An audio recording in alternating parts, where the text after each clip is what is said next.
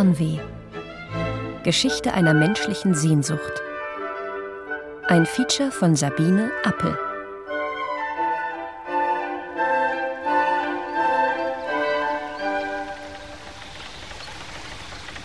Das Radern meines Vaters Mühle brauste und rauschte schon wieder recht lustig.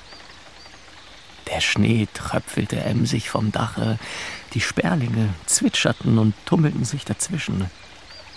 Ich saß auf der Türschwelle und wischte mir den Schlaf aus den Augen. Mir war so recht wohl in dem warmen Sonnenscheine. Da trat der Vater aus dem Hause.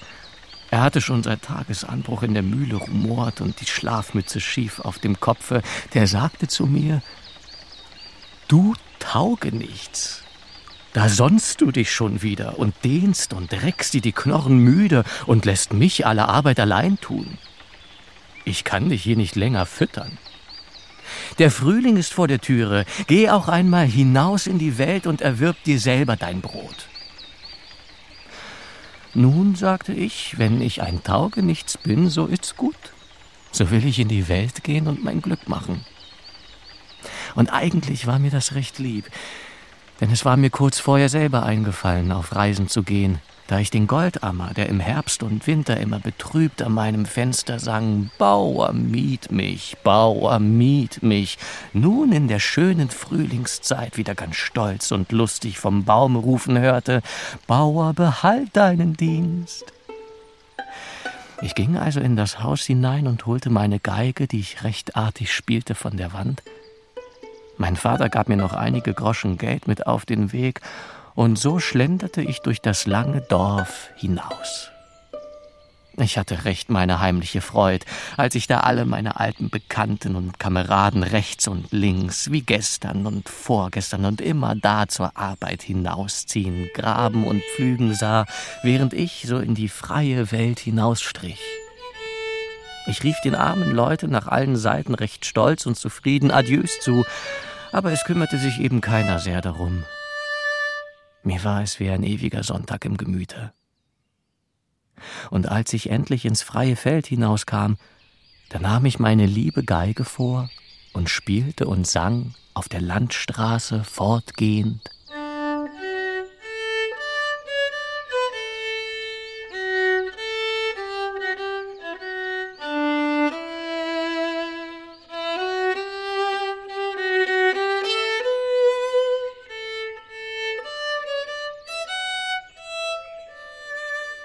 in die weite Welt ziehen, in blaue Fernen.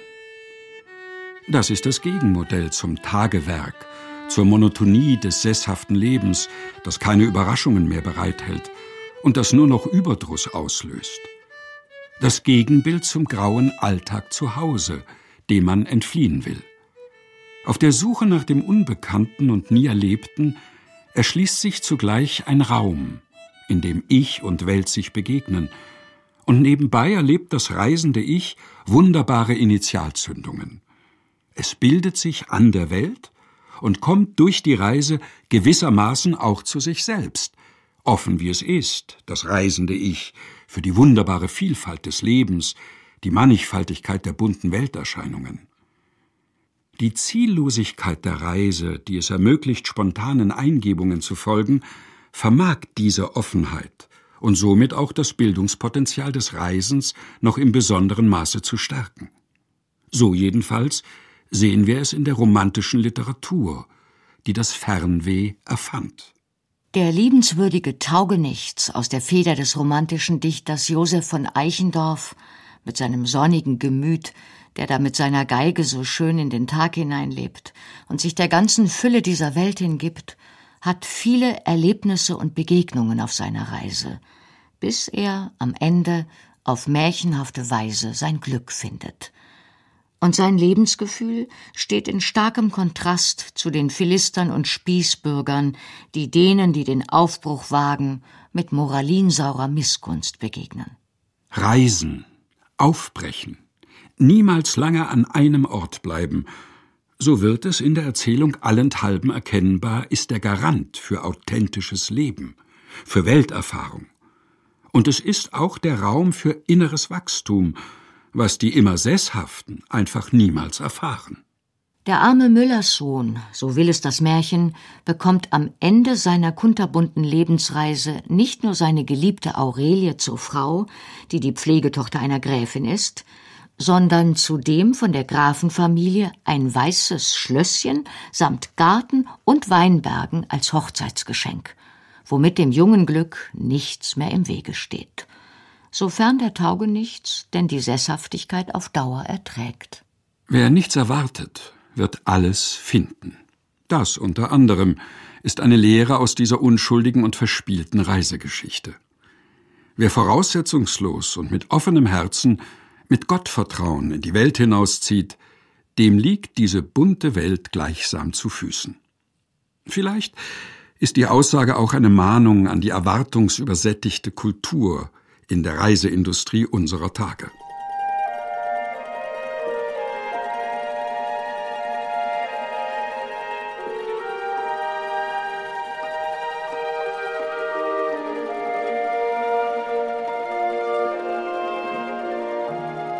Das Traumland, in dem das verliebte Hochzeitspaar schließlich auch seine Flitterwochen verbringt, ist Italien.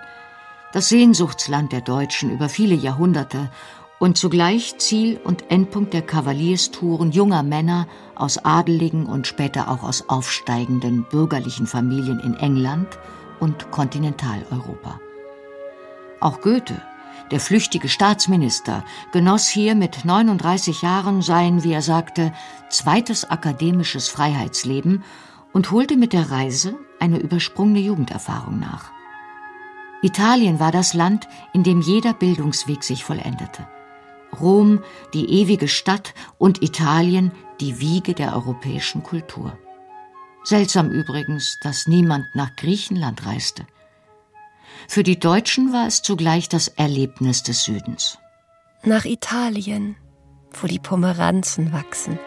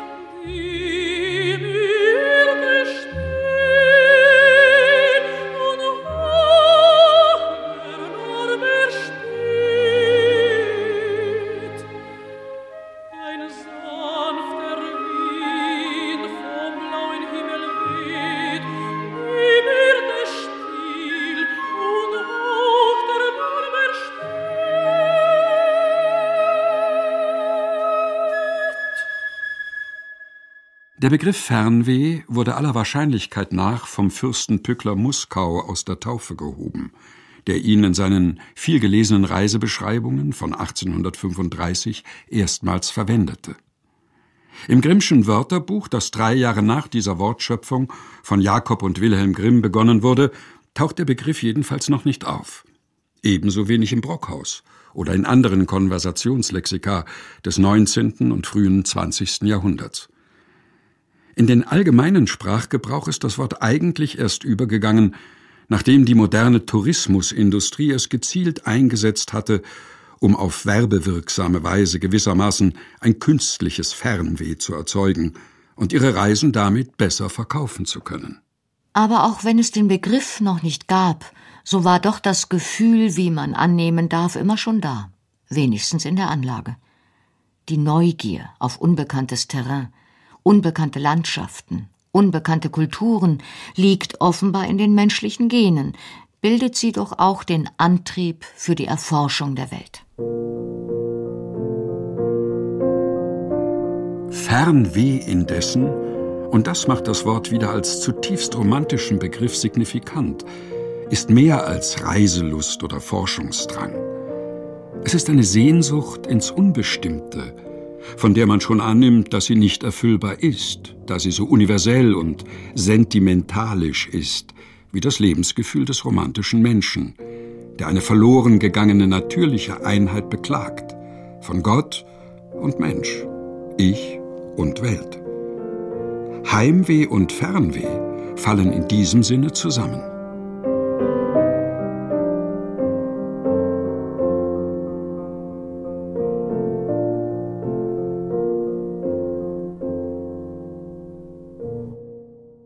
Romantischen Literatur sind die Reisen der Protagonisten oft Seelenreisen ins eigene Ich.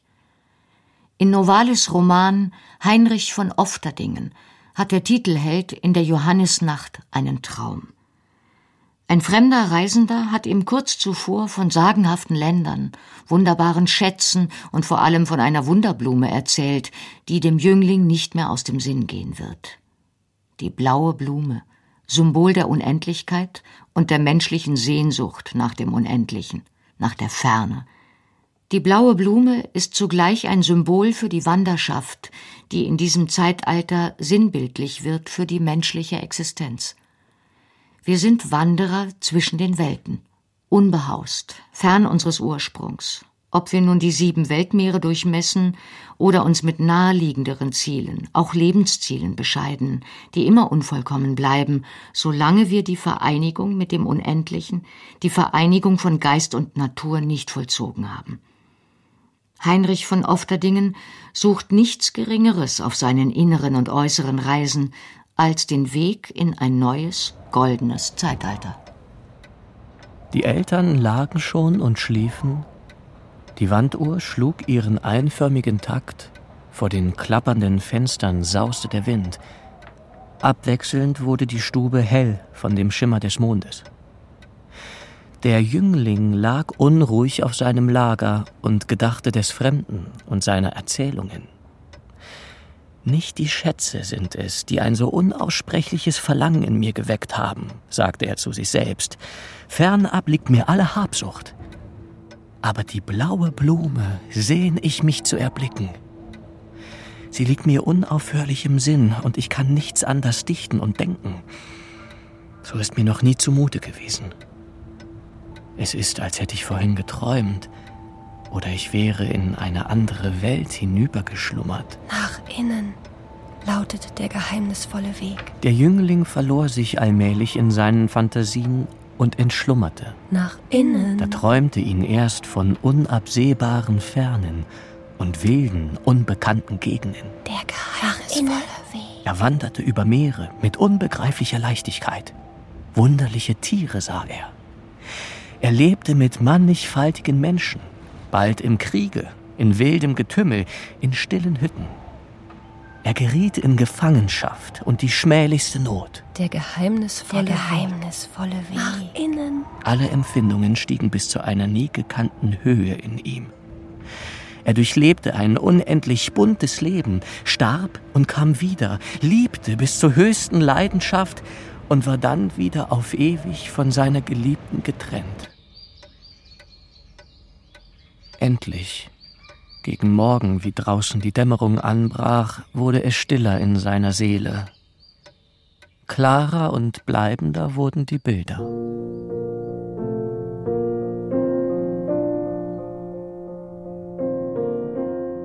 Diese Ich-Reisen bilden vielmals die Folie für die Reisebeschreibungen, die auch im allmählich aufkommenden Tourismus in der verkehrstechnisch immer besser erschlossenen Welt der Moderne die Menschen dazu animieren sollen, sich auf die kleine oder große Reise zu machen. Unerhörtes und Unvorstellbares, so klingt es an, werden sie dabei erleben, und zurückkommen werden sie, lautet das direkte oder indirekte Versprechen, quasi als völlig verwandelte Menschen. Unverkennbar sind auch in diesen Passagen des träumenden Jünglings, der sich auf die Reise seines Lebens begibt, eine gleichsam mythische Initiation. Die Tradition und die Anleihen aus teils uralten Textsorten, dem homerischen Heldenepos, den Ritter- und Abenteuerromanen, den Märchen sowieso allenthalben. Die Reiseliteratur, also nachträglich erstellte Berichte von Menschen, die größere Reisen unternommen hatten, etwa in Begleitung von Captain Cook auf seinen wagemutigen Expeditionsreisen in die Südsee, florierte zu der Zeit sowieso bereits seit Jahrhunderten und sie gehörte zeitweise zu den beliebtesten Literaturgattungen.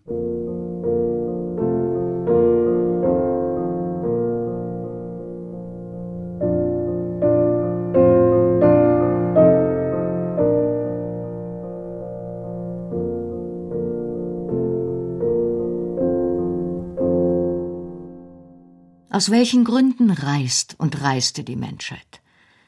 Betrachtet man die Geschichte mit Blick auf das Reisen, so wird überaus deutlich, dass das Reisen zum Vergnügen oder auch nur aus freien Stücken ein eklatant junges Phänomen ist. Denn über Jahrtausende war es vor allem die Not, biologische und wirtschaftliche Zwänge, die die Menschen zum Reisen veranlasste. In diese Kategorie gehören auch die großen Völkerwanderungen der Menschheitsgeschichte. Die Züge der Nomaden haben und hatten geografische und klimatische Ursachen, und auch für die kriegerischen Expeditionen der alten Völker war sicher nie Reiselust der erste Antrieb. Die Händler waren die ersten, die aus eigenem Entschluss in die Ferne aufbrachen, etwa die Karawanen im alten Orient. Europa, Asien und Afrika durchzog ein Netz von Karawanenstraßen, die Jahrtausende lang genutzt wurden.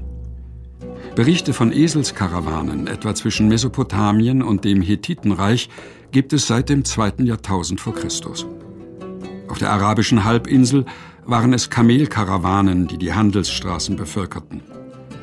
Auf einem Relief im Felsentempel Deir al-Bachi bei Theben findet sich die Abbildung einer Handelsexpedition der ägyptischen Königin Hatschepsut nach dem Lande Punt an der afrikanischen Ostküste. Die Pharaonin regierte etwa zwischen 1479 und 1458 vor Christus.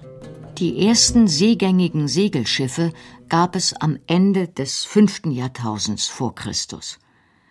Um 4000 vor Christus wurde das Rad erfunden und als Transportmittel angewendet wohl eine der bedeutendsten und folgeträchtigsten Erfindungen der Menschheit für ihre Mobilität und den Radius ihrer Handelsbewegungen.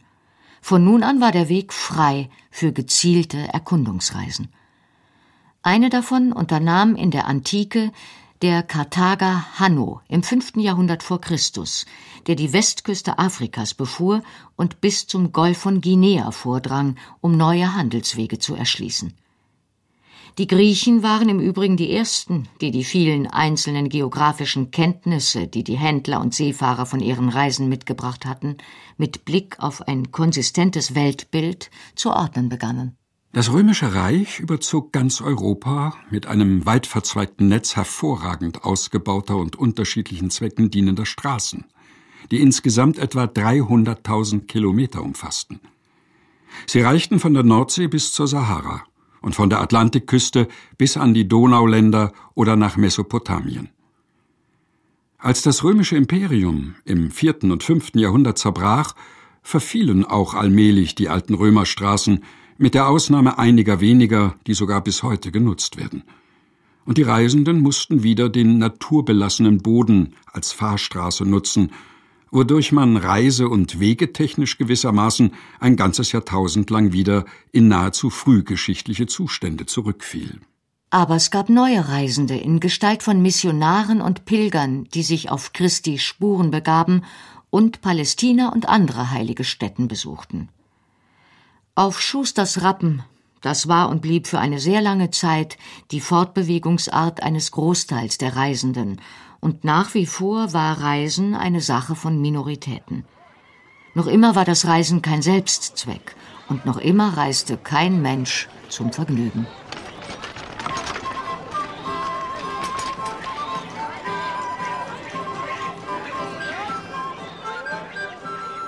Trotz Pestepidemien, Hungersnöten und Kriegswirren, an denen das hohe Mittelalter so reich war, war es doch zugleich eine bewegungsfreudige Epoche wenn auch im bescheidenen Rahmen, von Stadt zu Stadt und von Marktplatz zu Marktplatz. Während die fahrenden Sänger und Troubadoure, die an die Höfe kamen, um ihre Kunst vorzuführen, quasi die ersten Individualreisenden waren, zog auf den Landstraßen ein buntes Völkchen einher. Kleinkrämer, Kesselflicker und Scherenschleifer, Spielleute, Gaukler und Possenreißer, Seiltänzer, Bärendompteure, Bader, Taschenspieler, Marktschreier und Wunderdoktoren. Sie alle wollten auf den Marktplätzen der Städte ihre Waren und Dienstleistungen feilbieten. Und das taten sie eben als fahrendes Volk. Aber auf diesen Straßen war auch anderes Volk unterwegs. lichtscheue Kreaturen wie Straßenräuber und Landstreicher, Bettler und Deserteure oder entlaufene Leibeigene. Sie alle hatten Gründe, dem freien Leben auf der Straße gegenüber der Nähe der Menschen, die in Gemeinden und Städten lebten, den Vorzug zu geben. Etwas Anrüchiges haftete diesem fahrenden Leben noch lange an, etwa auch später den vielen frei herumziehenden Theatertruppen in Ermangelung flächendeckend etablierter Theaterbühnen im Land. Und gefährlich war es in jedem Fall. Wer anständig war, blieb zu Hause und hatte einen festen Platz in der hierarchisch gegliederten mittelalterlichen Gesellschaft, umhegt von den schützenden Stadtmauern. Zwei Gruppen gab es, die gesellschaftlich geachtet wurden unter denen, die unterwegs waren, aber sie waren es ja auch nur zeitlich begrenzt. Pilger und Handwerkergesellen auf der Walz. Seit dem Spätmittelalter war die Wanderschaft zunftgebundener Handwerkergesellen eine Voraussetzung der Zulassung zur Meisterprüfung. Die Gesellen sollten dabei nicht nur verschiedene Techniken und Arbeitsweisen kennenlernen, sondern auch verschiedene Orte, Regionen und Länder. Die Walz diente also gewissermaßen der Weltkenntnis und lässt sich in diesem Sinne durchaus mit den Kavalierstouren der adeligen und bürgerlichen Söhne zur Abrundung ihres akademischen Studiums vergleichen. Reisen bildet. Oder hat jemand daran Zweifel?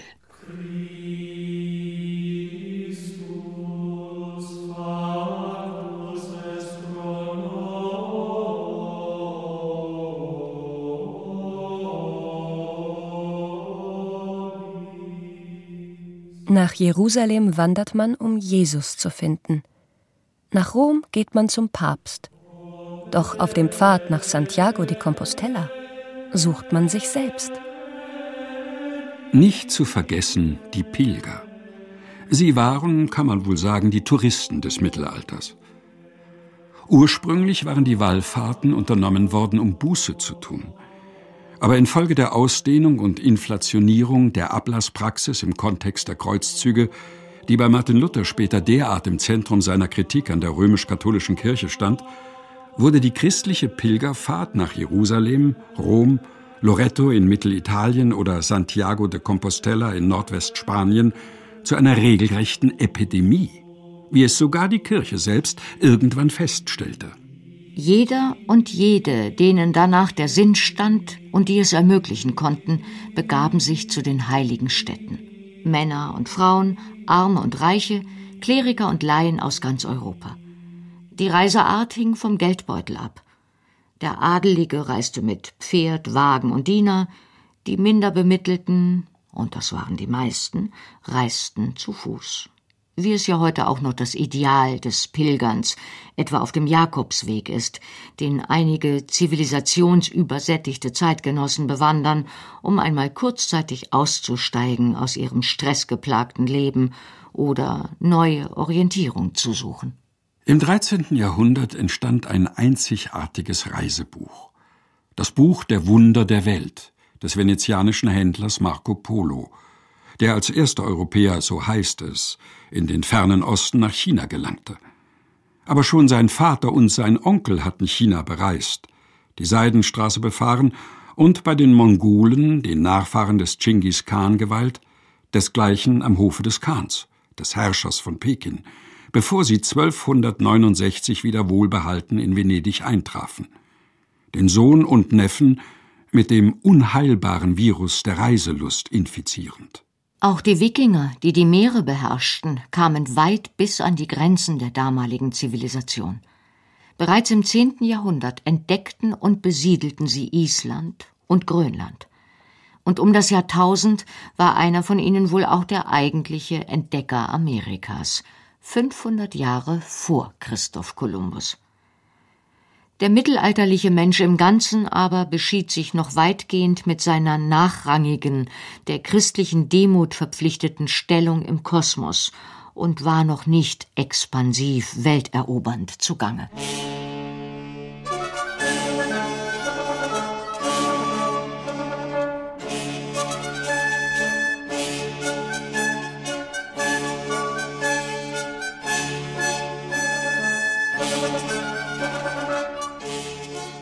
Die bahnbrechenden Veränderungen in der frühen Neuzeit schufen ein fundamental neues Verhältnis des Menschen zur Welt, die er nun glaubte durchmessen, erklären und beherrschen zu können.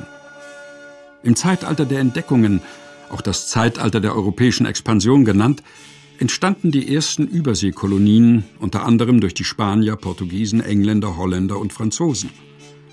Und es gab so viel zu berichten von diesen ersten globalen Eroberungsfahrten und Expeditionsreisen.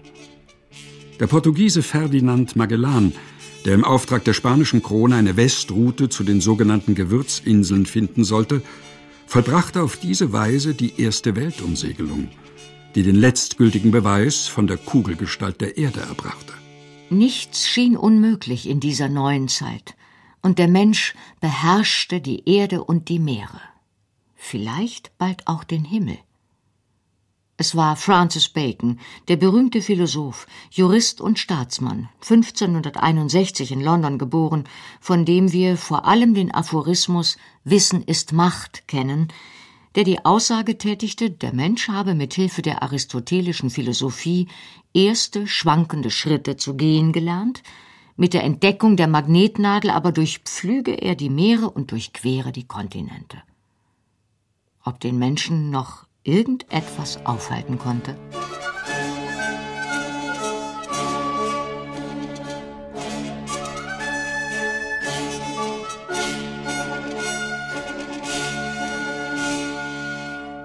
Freilich waren nur wenige Privilegierte von dieser epochalen Aufbruchsstimmung erfasst – die aber wirklich die Welt veränderte.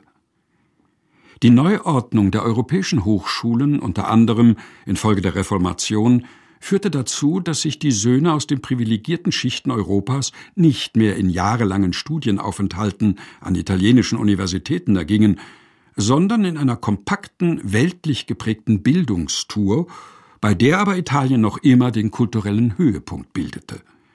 Die Kavalierstour, die Grand Tour oder auf Englisch Gentleman's Tour war geboren. Der junge Mann sollte auf dieser ein- bis zweijährigen Reise sozusagen den letzten Schliff erhalten, um sich später gewandt auf dem Parkett der Diplomatie, des internationalen Handels oder auch des hohen Militärs bewegen zu können. Wenn er zurückkäme, das war die Erwartung, sollte er in allen Belangen und Fertigkeiten der großen Welt gewachsen sein. Nur wenige Damen machten in der Endphase dieser obligatorischen Bildungsreisen ebenfalls die Grand Tour. So die Schriftstellerin Sidney Owenson, besser bekannt als Lady Morgan, 1776 in Dublin geboren. Ihre Mutter war Engländerin. Die Briten, oder in diesem Falle genauer gesagt die Engländer, ohne sie ist, was sich in den folgenden Jahrzehnten in puncto Mobilität und Reisen vollzog, gar nicht denkbar. Sie waren im Grunde die Erfinder des Reisens um des Reisens willen, und sie waren, das ergab sich sozusagen aus der historischen Not, die Erfinder der Rheinromantik. Doch dazu später.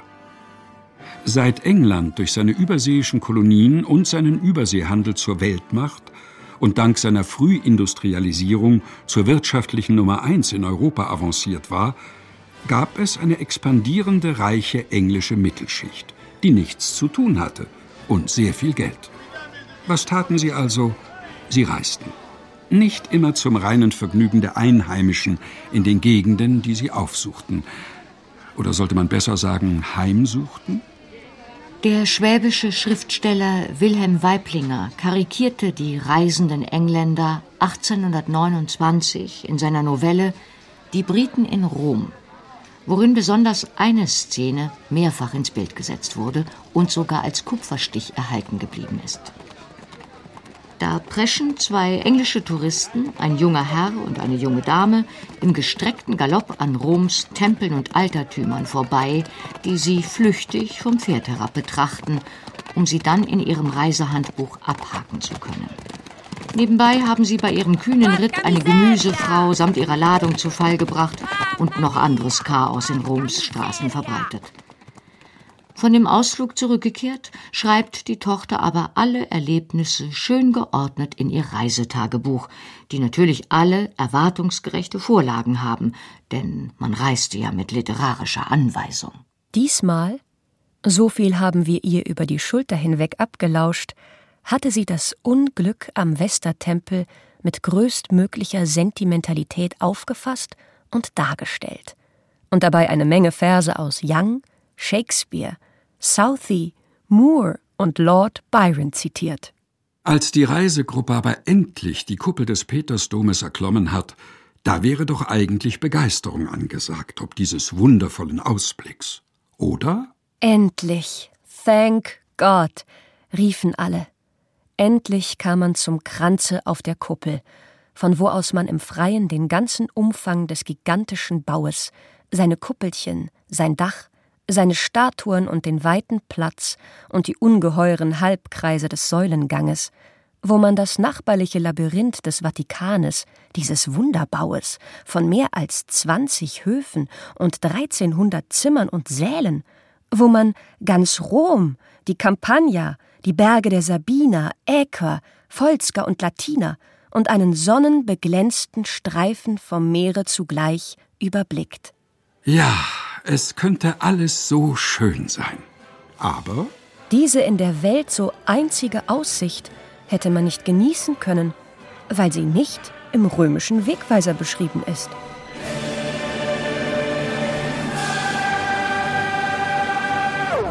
Doch die Engländer müssen ihre Reisewut zu Beginn des 19. Jahrhunderts erst einmal eine Weile im Zaum halten. Denn mit Napoleons Kontinentalsperre, die der selbsternannte Kaiser der Franzosen im Krieg gegen England von 1806 bis 1816 erhebt, um den Handel Englands mit dem europäischen Festland zu unterbinden und das Land damit zum Frieden zu zwingen, sind ihrer Mobilität auf dem Kontinent starre Grenzen gesetzt. So oder so suchten sie sich aber auch in der Folgezeit andere Reiserouten, um nach Italien zu kommen. Nicht über Frankreich, sondern zum Beispiel über Südwestdeutschland und die Schweiz. Dazwischen lag der Rhein und vor allem der idyllische Mittelrhein.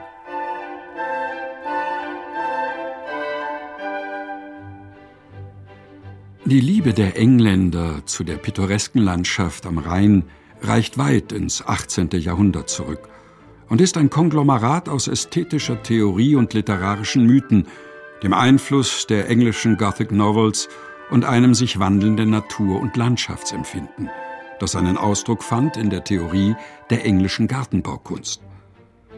Der breite, gewundene Fluss mit seinen Hügelketten und waldreichen Ufern, den Felsen, den Schloss- und Burgruinen aus geschichtsträchtiger Vergangenheit, regte die Fantasie der Reisenden an und ermöglichte ihnen zugleich eine Art Wiedererkennung mit Blick auf die wild erhabenen Naturszenen in ihrer eigenen Heimat, etwa dem Lake District.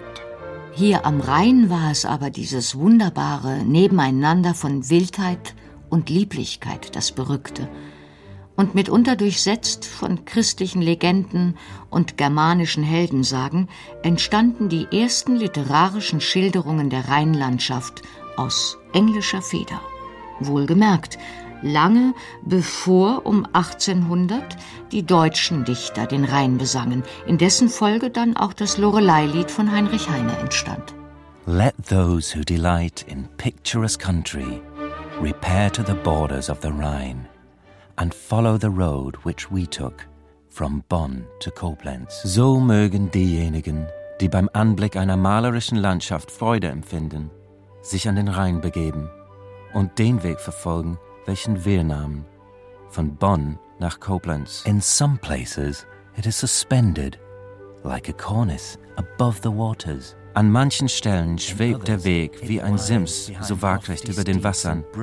An anderen schlängelte er sich an steilen Höhen und zerklüfteten Ufern entlang, eingesäumt von Wald und einer endlosen Vielzahl an Pflanzen und Blumen. Several green paths lead amongst this vegetation to the summit of the rocks which often serve as the foundation of abbeys and castles. Manche grüne Pfade führen mitten durch diese Vegetation zu den Gipfeln der Felsen die häufig als Fundamente für Abteien und Burgen dienen. Deren erhöhte Dächer und Turmspitzen, welche sich aus den Klippen erheben, beeindrucken die Vorbeizieher. Fremd bin ich eingezogen, fremd zieh ich wieder aus.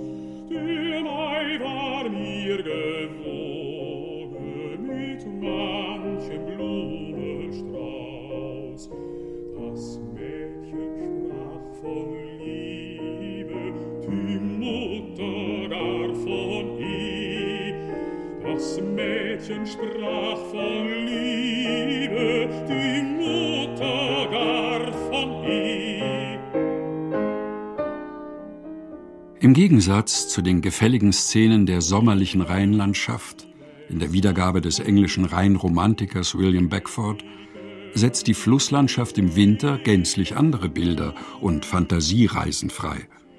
Wie hier in Franz Schuberts Winterreise steht das Reisen, das Wandern für die existenzielle Einsamkeit des Individuums, das die trostlosen Szenen in der Fremde auf die eigene Innenwelt und seine ebenso trostlose Existenz überträgt.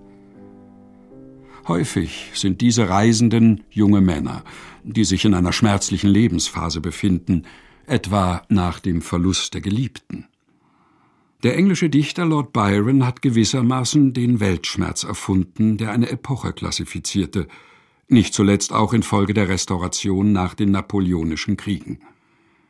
Und die Tatsache, dass auch sein melancholischer Held in dem Versepos Child Harold's Pilgrimage, das den Autor berühmt machte, auf seiner Reise an die Gestade des Rheins kommt, dessen sublime Landschaft samt Heldengräbern und Burgruinen das romantische Lebensgefühl bedient, führt nach der Aufhebung der Kontinentalsperre 1816 dazu, dass in Britannien kein Halten mehr ist. Eine Rheinreise gehört nun in England zum guten Ton. Und sie wird zur Modeerscheinung, zum Gesellschaftsereignis. Der erste Massentourismus, er beginnt hier, am Rhein. Nach der Gründung der Preußisch-Rheinischen Dampfschifffahrtsgesellschaft gibt es ab 1827 eine regelmäßig befahrene Schifffahrtsstrecke von London nach Mainz. Und das erste Dampfschiff fährt bereits seit 1816 auf dem Rhein. Reiseführer und Reisehandbücher boomen. Der Urbädeker ist ein Rheinreisebuch. Er erscheint erstmals 1828 mit dem bald bezeichnenden Untertitel Handbuch für Schnellreisende – und wird bis 1900 in mehr als 20 Auflagen mit Angaben in englischer und französischer Sprache gedruckt. Neben dem Baedeker entwickelt sich das Rheinreisebuch von John Murray zum auflagenstärksten Reisewerk für englische Touristen des 19. Jahrhunderts. Murray hat auch das sogenannte Sternchensystem erfunden, die Aufteilung von Sehenswürdigkeiten in verschiedene Kategorien. Es wird also zum allgemeinen Kanon, was besonders wichtig ist, was man gesehen haben muss und was man sich im Notfall auch sparen kann. Offenbart sich hier nicht schon das Grundparadox des modernen Tourismus? Man will dorthin, wo noch niemand war, und läuft doch auf vorgetretenen Pfaden. Eine Flucht aus den normierten Strukturen des gesellschaftlichen Lebens soll die Reise sein, und sie führt doch zum Absolvieren eines Pflichtprogramms. Die Suche nach dem Unberührten, Elementaren, Zivilisationsfernen ist tiefstes Bedürfnis und Movens der Reise. Doch mit Komfort soll alles vonstatten gehen. Zweckfrei und nützlich zugleich, abenteuerlich und bequem, einzigartig und modisch in einem. Unrealisierbare Vorstellungen. In seiner Theorie des Tourismus zeigt Hans Magnus Enzensberger, wie die in der Romantik entstandenen Ideale der zweckfreien Reise noch heute unsere touristischen Vorstellungen prägen. Das Wort Tourist ist übrigens im frühen 19. Jahrhundert entstanden, und zwar aus dem Englischen. Sehenswürdig ist, was man gesehen haben muss. Mit der Erfüllung dieser Pflicht gilt der Tourist die Schuld ab, die er heimlich in seiner Flucht vor der Gesellschaft erblickt. Mit seinem Gehorsam bekennt er, dass er die Freiheit, auf die er auszusein vorgibt, gar nicht erträgt. Was sich derart als Sehenswürdigkeit verkapselt, sind die Bilder der Ferne, als welche die Romantik Natur und Geschichte aufgerichtet hat. Diese Bilder schrumpfen zum zoologischen und botanischen Garten dort, zum Museum hier zusammen.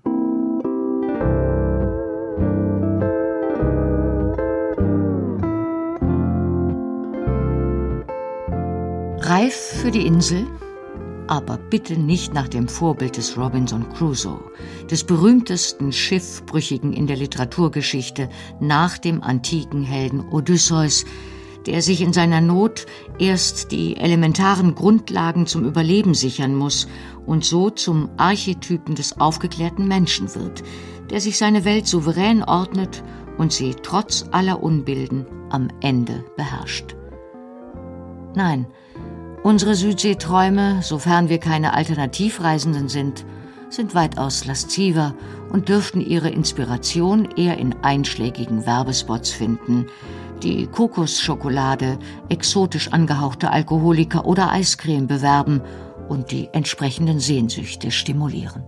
Die Auswirkungen des modernen Massentourismus finden sich nicht erst in der Annexion ganzer Landstriche, in denen es zehnmal mehr Touristen als Einheimische gibt, in überfüllten Stränden und in der Verschandlung der Natur, in Umweltschäden durch Wintersport oder in der Beschleunigung der Klimaerwärmung durch den Massenflugverkehr, der gigantische Ausmaße annimmt. In der globalen Welt verbindet sich mit dem Thema Reisen, das ja heute nahezu grenzenlos und damit aber auch ziemlich beliebig ist, immer auch das Thema des geschützten und zu schützenden Raums innen wie außen. Und damit zugleich das Thema der Authentizität und der Selbsterfahrung. Womit wir wieder bei den Ich-Reisen wären, also wieder in der Zeit der Romantik, als alles begann. Der wahre Ich-Reisende des 21. Jahrhunderts hat es aber sehr viel schwerer als der Reisende früherer Jahrhunderte, der Zivilisation zu entkommen und einen Raum zu finden, in dem er wirklich frei davon ist oder es sich wenigstens einbilden kann.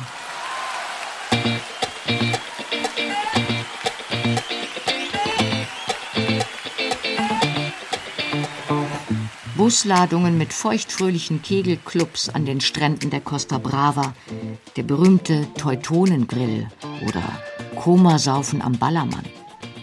Wer wird nicht zugeben wollen, dass solche Erscheinungen des modernen Massentourismus unangenehmer sind als im 19. Jahrhundert ein paar splinige Engländer an den Gestaden des Rheins, die auf dem Dampfschiff ihre Nasen in ihre mitgebrachten Rheinreisebücher senken, während die Rheinromantik unbemerkt an ihnen vorüberzieht und die auch in die unwegsamsten Gebirgsgegenden ihr Teegeschirr mitnehmen. Ein Rausch der Geschwindigkeit breitete sich im Verlauf des 19. Jahrhunderts mit seinen großen technischen Errungenschaften unter den Menschen aus. Erst die Dampfschifffahrt, die auch Überseefahrt in Rekordzeit ermöglichte, und nun die Eisenbahn, die sogar die aus europäischer Sicht ungeheuren Distanzen des amerikanischen Kontinents überwinden konnte. Von den 1830er Jahren an schnauften auch in Europa die Dampfloks und bahnten sich ihren Weg. Aber es machte sich auch Skepsis breit angesichts dieses Teufelswerks, wie es mancher zum Ausdruck brachte, dem diese neue Geschwindigkeit nicht recht geheuer war. Der dänische Schriftsteller Hans Christian Andersen hinterließ folgende Notiz von seiner Reise durch Europa und in den Orient. Wir spannen unser magisches Pferd vor den Wagen und der Raum entschwindet. Wir fliegen wie die Wolken im Sturm tun es den Zugvögeln nach. Unser wildes Pferd schnaubt und prustet, aus seinen Nüstern quillt der schwarze Rauch. Schneller konnte auch Mephistopheles nicht mit Faust auf seinem Mantel fliegen. Durch natürliche Mittel sind wir in unserer Zeit ebenso mächtig, wie man im Mittelalter es nur vom Teufel glaubte. Unser Scharfsinn hat ihn eingeholt. Die feierliche Eröffnung des Suezkanals im Jahr 1869 und der Bau der transsibirischen Eisenbahn bildeten weitere Wegmarken der Mobilität in diesem Jahrhundert, dem ein weltumspannendes Grundgefühl eigen war. Der baptistische Geistliche und britische Tourismuspionier Thomas Cook, quasi der Erfinder der Pauschalreise, organisierte die ersten Gruppenfahrten und richtete sich mit seinen Angeboten auch erstmals an die weniger begüterten Klassen, die Arbeiter.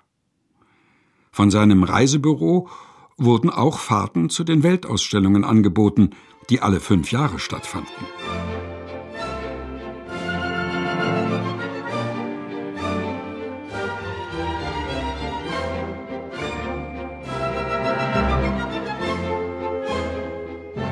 Aber die hochgemute Stimmung um die Jahrhundertwende im Zauber der Belle Epoque, als die Oberschicht in vornehmen Seebädern urlaubte, die Grand Hotels zu einem Treffpunkt des europäischen Adels wie auch des gehobenen Bürgertums wurden und nach der Entdeckung des Wintersports auch die Gebirgsgegenden und besonders die Schweiz zum Gesellschaftsparkett avancierten, all das hatte bald einen bedrohlichen Unterton, denn die Zeichen standen auf Krieg. Und dieser Erste Weltkrieg markierte in Europa eine Epochenzäsur. Das Reisen zum Vergnügen wurde in der ganzen ersten Hälfte dieses 20. Jahrhunderts, das von zwei Weltkriegen gebeutelt wurde, ohnehin zur Rarität. Denn die Menschen hatten buchstäblich andere Sorgen. Auch diejenigen, denen es irgendwie gelang, in den Wirren von Krieg, Inflation, Zerstörung, Flucht und Vertreibung auf der halbwegs gesicherten Seite zu stehen und sogar noch ihr Vermögen zu retten. In der nationalsozialistischen Diktatur, wie später auch in der DDR, wurde das staatlich durchorganisierte Reisen in Gruppen zum politischen Instrumentarium, denn damit hatte man die Bevölkerung unter Kontrolle und konnte sie zugleich durch die für alle erschwinglichen Angebote für die Ideologie der Staatsführung gewinnen. So gründeten die Nationalsozialisten die Organisation Kraft durch Freude – die attraktive Ferienreisen zu sehr günstigen Preisen anbot und ihr Versprechen, dass jedem Arbeiter ein sechs- bis zwölftägiger Jahresurlaub gewährt werde, hatte der NSDAP viele Wählerstimmen aus der Arbeiterschaft eingebracht. Wie stark die DDR-Bürger während ihrer Reisen, etwa in sozialistische Bruderländer, unter staatlicher Beobachtung standen, zum Beispiel um herauszufinden, ob sie am Balaton Kontakte mit Westdeutschen hatten, konnten sie, wenn sie wollten, später in ihren Stasi-Akten nachlesen. In Westdeutschland, in der jungen Bundesrepublik, boomte mittlerweile das Reisen mit dem steigenden Wohlstand des Wirtschaftswunders – und das beliebteste Reiseland blieb lange Italien. Komm ein bisschen mit nach Italien, komm ein bisschen mit ans blaue Meer. Und wir tun, als ob das Leben eine schöne Reise wäre.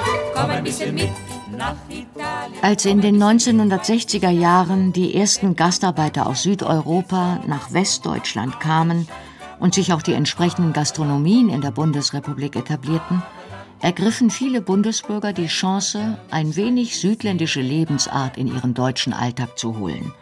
Also zum Beispiel einen Hauch von Italien.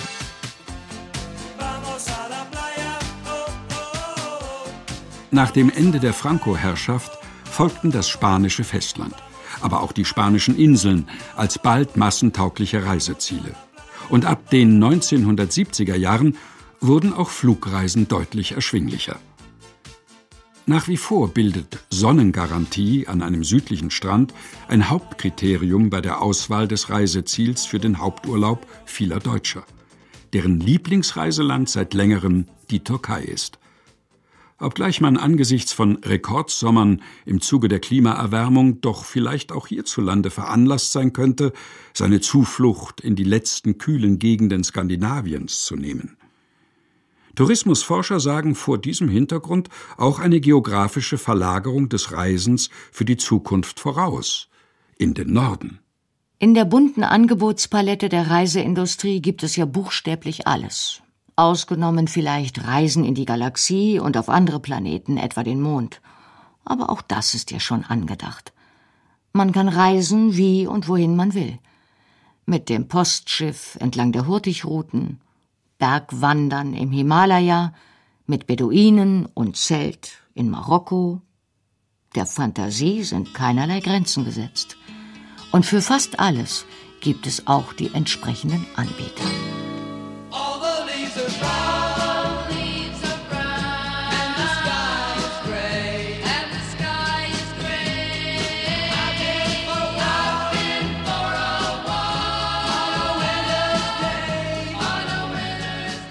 Der Alternativtourismus, nicht zuletzt auch als Gegenreaktion auf das als unauthentisch empfundene Reisen bei den massenhaften Pauschalangeboten, hat vielleicht seine größte Inspiration aus der Hippie-Bewegung und dem California Dreaming der späten 60er Jahre erhalten. Und etwas von diesem Lebensgefühl suchten wahrscheinlich auch noch der Rucksacktourist und die Rucksacktouristin unserer Tage. Die aktuellen Klimadebatten machen das oft umweltschädigende Reisen heute fast zu einer moralischen Frage. Sollen wir alle wieder klimaneutral zu Fuß reisen? So wie der Wanderer in Schuberts Winterreise. Und sind wir nicht alle Wanderer hier auf Erden? Wanderer zwischen Staub und Sternen? In diesem Sinne